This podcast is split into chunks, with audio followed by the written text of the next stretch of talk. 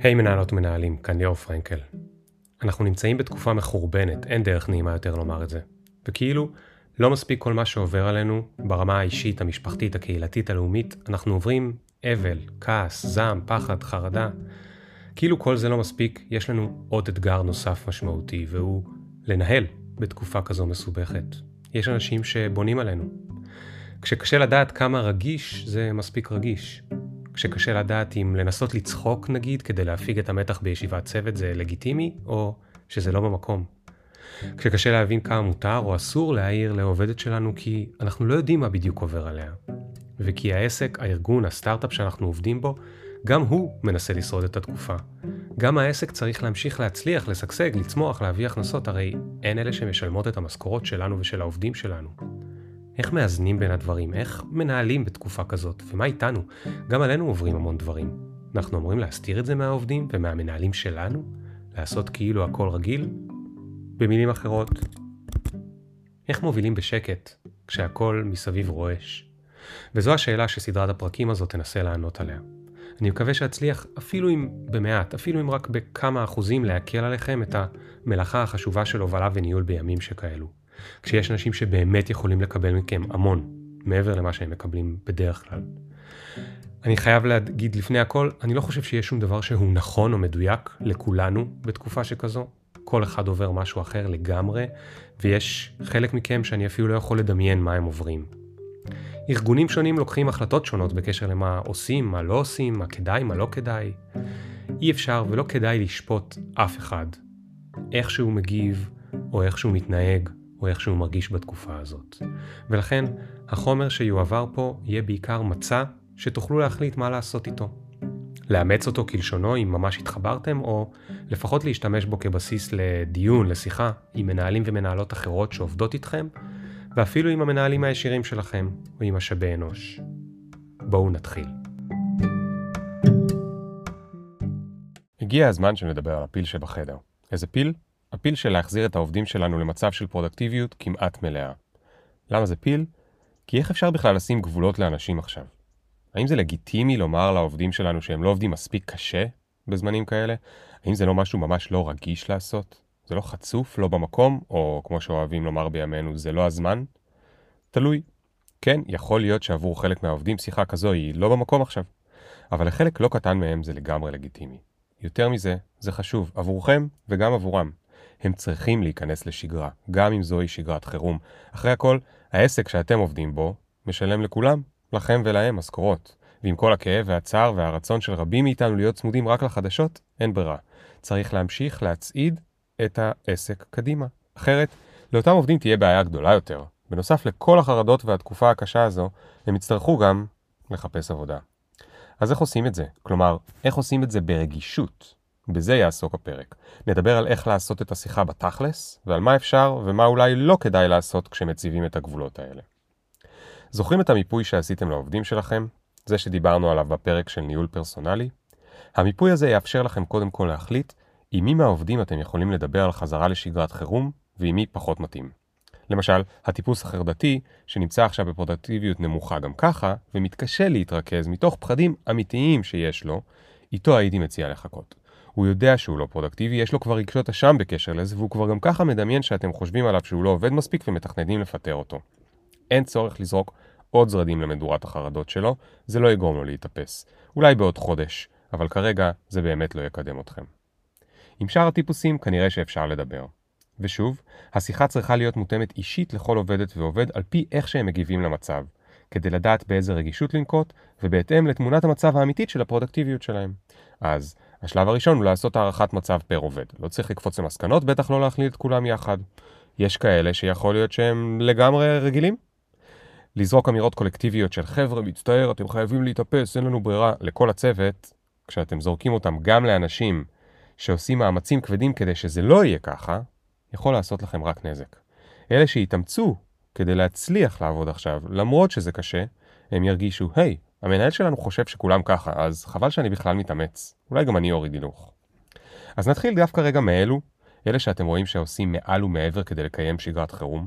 הם עומדים במשימות שלהם, וגם אם הדדליינים מתאחרים מעט, בואו. בדרך כלל הדדליינים מתאחרים גם בשגרה. אז אף פעם לא כולם עמדו בזמנים, נכון? גם עם העובדים האלה שווה לעשות שיחה קצרצרה. התוכן שלה הוא דווקא ממש נעים, זה פידבק חיובי. היי, hey, הילה, שתדעי לך, זה לא עובר לידי. אפילו שהתקופה הזאת כזו קשוחה, את מצליחה לתפקד, ואני בטוח שזה דורש ממך מאמצים גדולים. אני רואה אותך. שיחונת קצרה, לא הודעה, תשקיעו בהם את השתי דקות טלפון או זום, אתם תעשו להם את היום ואת השבוע, ועל הדרך אתם תזריקו להם עוד קצת מוטיבציה. ועכשיו, לשאר. אלה שצריכים קצת להתאפס. אלה שהפרודקטיביות שלהם ירדה בחצי או בשני שליש, ואתם באמת ובתמים מרגישים שהם יכולים לעשות קצת יותר או הרבה יותר. לא כי צריך או כי נדרש, אלא כי אתם באמת מאמינים שהם יכולים, בהינתן איך שהם לוקחים את התקופה הזאת. אוקיי, איך אתם מתכוננים לשיחה הזאת? כמו שמתכוננים לכל שיחת פידבק טובה, אתם רוצים להכין לכם נקודה אחת או שתיים ספציפית קונקרטית, שסביבה תוכלו לנהל דיון ענייני. לדוגמה, הכי קל, תחשבו על משימה ספציפית שתקועה הרבה יותר זמן ממה שהייתה אמורה לקחת. זה תמיד נכון לפידבקים, אבל בטח לתקופה הנוכחית, אתם לא תרצו לצאת בהצהרות כלליות כמו שמתי לב שאת זורקת לאחרונה, כי זה מה שיגרום להם לקורבניות ולמגננה מיידיים. הם יגידו, או לא יגידו, אבל יחשבו, תגיד מר מנהל, אתה לא חושב שאתה חצוף? אתה לא רואה מה עובר על המדינה? אתה יודע שאני מכירה מישהו שמכיר מישהו שמכיר מישהו שהיה במסיבה ההיא? הבנתם למה אני מתכוון. אז אנחנו לא רוצים חס וחלילה להגיע למקומות האלה, אלא לדבר על משהו ספציפי וענייני, ודרך זה להדגים את העובדה שיש גבול למה שאנחנו מוכנים לספוג. אז המשפט הפותח של השיחה יכול להישמע ככה למשל: היי, hey, איך אתה? רציתי לשמוע שאתה בסדר. ואז לעשות הפסקה ולהמתין לתשובה. באמת להמתין לתשובה, בצורה אותנטית. זה אחלה הזדמנות גם לשמוע איך הבן אדם. אם יש משהו סופר רגיש שלא ידעתם עליו, אולי עכשיו תגלו אותו. ועוד, יש לכם זמן לעשות אחורה פנה ולמנוע את חוסר הרגישות. אבל כנראה שתשמעו משהו כמו, וואי, אתה יודע, קשוח עכשיו, תקופה מסובכת. אני כל הזמן בחדשות. ואז, אחרי שהקשבתם, תמשיכו. תודה שאתה משתף. כן, זו תקופה מסובכת גם אצלי. ואז אפילו אפשר לשתף משהו אישי אם יש אצלכם, כי תמיד כדאי להיות אותנטיים ופגיעים. זה אחלה הזדמנות כדי להתקרב אליהם קצת. נמשיך. אבל למרות שקשה לי, ואני בטוח שגם לך קשה, אתה בטח יודע שיש לצוות שלנו ולארגון שלנו מחויבויות. מחויבויות למחלקות אחרות, ללקוחות, אפילו לעצמנו כעסק. אתה בטח יודע שהתקופה הזו קשה כלכלית לכל העסקים, ואנחנו חייבים להמשיך לתפקד. אז רציתי לדבר איתך על המשימה שדיברנו עליה ביום שני האחרון. עבר מאז שבוע, וזה לא התקדם יותר מדי. מה היינו יכולים לעשות, איך היינו יכולים לחזור לקצב קצת יותר גבוה, כדי שנקדם את המחויבויות שלנו לצוות, לארגון. מה אתה אומר? שימו לב, זה לא נעים לומר משהו כזה בתקופה כזו, אבל אסור לזלזל באינטליגנציה של העובדים שלנו. הם ילדים גדולים, הם מבינים שהעסק לא יוכל לשרוד אם העובדים שלו רק יהיו בחדשות. הם יודעים שהמדינה לא עושה יותר מדי כדי להציל את העסקים, אז אין מה לבנות על זה. הפורמט הזה, שבו אתם קודם כל אמפתיים למצב שלו, על אמת, ורק אחרי זה מדברים על פרודקטיביות ומשימות, וגם, לא באופן כללי או מאשים, אלא על משימה ספציפית, שהיא המנוף שלכם לדבר על פרודקטיביות בצורה כללית, זה פורמט מספיק רגיש. לעובדים יש אחריות, והם צריכים לעמוד בה. הם צריכים לדעת שלמרות שאתם מנהלים, אני מקווה לפחות רגישים, ונתתם להם זמן לצאת מההלם, עכשיו הגיע הזמן לשים גבולות ולנסות להחזיר אותם לאט לאט לשגרה, גם אם זו שגרת חירום. סיימנו את זה בשאלה, אנחנו שאלנו אותו, איך אתה חושב לדעתך שנוכל להתקדם ולהגביר קצת את הקצב? אבל לא בטוח שלעובד מולכם תהיה תשובה יותר מדי מתוחכמת. סיכוי סביר שהוא או ינסה לספר לכם שבעצם הכל מתקדם ורק לא הייתם מודעים לכך, ואולי הוא צודק, הלוואי, אבל אולי לא. או שהוא יגיד משהו כמו, בטח בטח אני חייב להתאפס על עצמי, שזה גם טוב לשמוע, אבל זו עדיין לא תוכנית.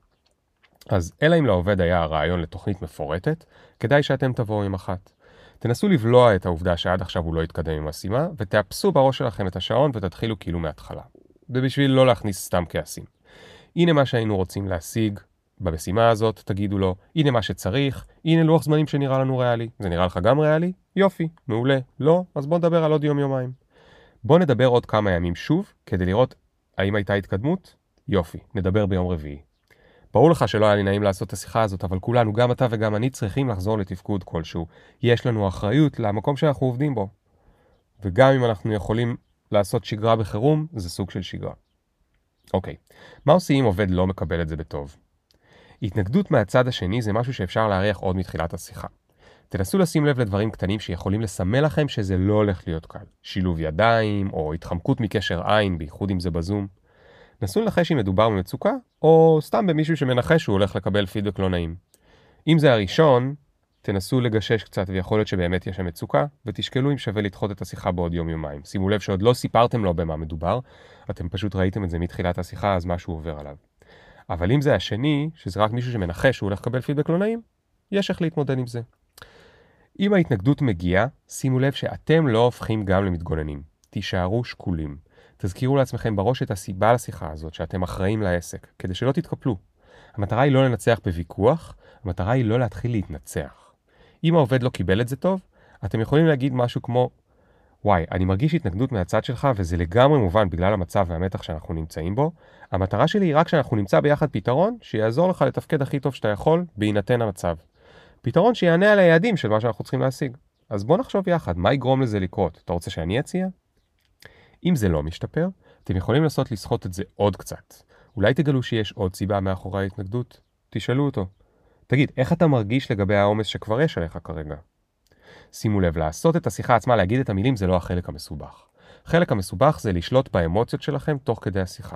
איך אתם מצד אחד לא מתנצלים או מתקפלים אחרי ההתנגדות הכי קטנה, ומצד שני אתם נשארים רגישים, לא מאשימים, לא תוקפים. אתם מדברים על העניין עצמו, יש לנו משימה לעמוד ביעדים, ובואו נבין איך מגיעים לעשות אותה. לא מדברים על התנהגויות ולא מדברים כרגע על רגשות. אחרי שסיימתם את השיחה, תשקיעו שתי דקות לכתוב סיכום קצר באימייל, ושלחו את זה גם לעובד כדי שיהיה לשניכם מתועד. ככה הוא ידע שאתם רציניים ואתם מתכוונים לבדוק אותו בעוד כמה ימים. להחזיר ככה כל אחד מהעובדים בנפרד לשגרת חירום זה הרבה עבודה, כי אם כל אחד מהם צריך לעשות שיחה כזו של רבע שעה, אבל זה שווה את זה, זה העבודה שלכם. שימו לב, בשיחה ההיא אתם לא צריכים לדבר איתו על 17 המשימות שיש לו, מספיק לדבר על שיחה אחת שהכי התעכבה, הוא יבין את הרמז. אתם מנהלים, אתם צריכים את המשאבים שלכם, ואם, שוב, מדובר בסיכוי שאין סיכוי שיוכל להיות פרודקטיבי עכשיו, או שזה מקרה מאוד מאוד רגיש ואתם יודעים על מה אני מדבר, אז הם יחזרו לעבוד. זה לא יגיע אולי ל-100% שאתם מכירים מפעם, אבל זה יוכל להשתפר משמעותית. הדבר הבא הוא לשים אצלכם ברמה את פגישת ה follow-up, ולחזור אליו אחרי כמה ימים ולבדוק האם המשימה הזאת מתקדמת כמו שסיכמתם. נכון, זה קצת micro-management, אני אישית מאוד לא מאמין בשיטה הזאת, אבל שימו לב, זה שאתם עושים פגישת follow-up אחת ומדברים על משימה אחת, זה ממש לא אומר, אומר שהפכתם להיות micro-manager. זה לא אומר שכל יומיים מעכשיו תבדקו מה עם המשימה. אבל בלי הפגישה הזאת, ה follow-up האחד, העובדים שלכם ידעו שאתם מחרטטים. פעם אחת תספיק כדי שידעו שאכפת לכם מלוחות הזמנים, ולא אמרתם את מה שאמרתם סתם. זה מאוד חשוב כדי להיות מנהיגים. מה בקשר לישיבות צוות? האם גם שם כדאי להעביר את המסר שחוזרים לשגרה? כן. זה לא אומר שהישיבות חוזרות להיות מה שהן היו פעם. הישיבות עדיין צריכות להיות, כמו שדיברנו בפרק של לספק אי של שפיות, ישיבות רגישות, אנחנו מאפשרים גם תגובות רגישות, אנחנו הרבה יותר סבלניים, אבל בנוסף, אנחנו גם משדרים מסרים של שגרה, שגרת חירום אבל שגרה.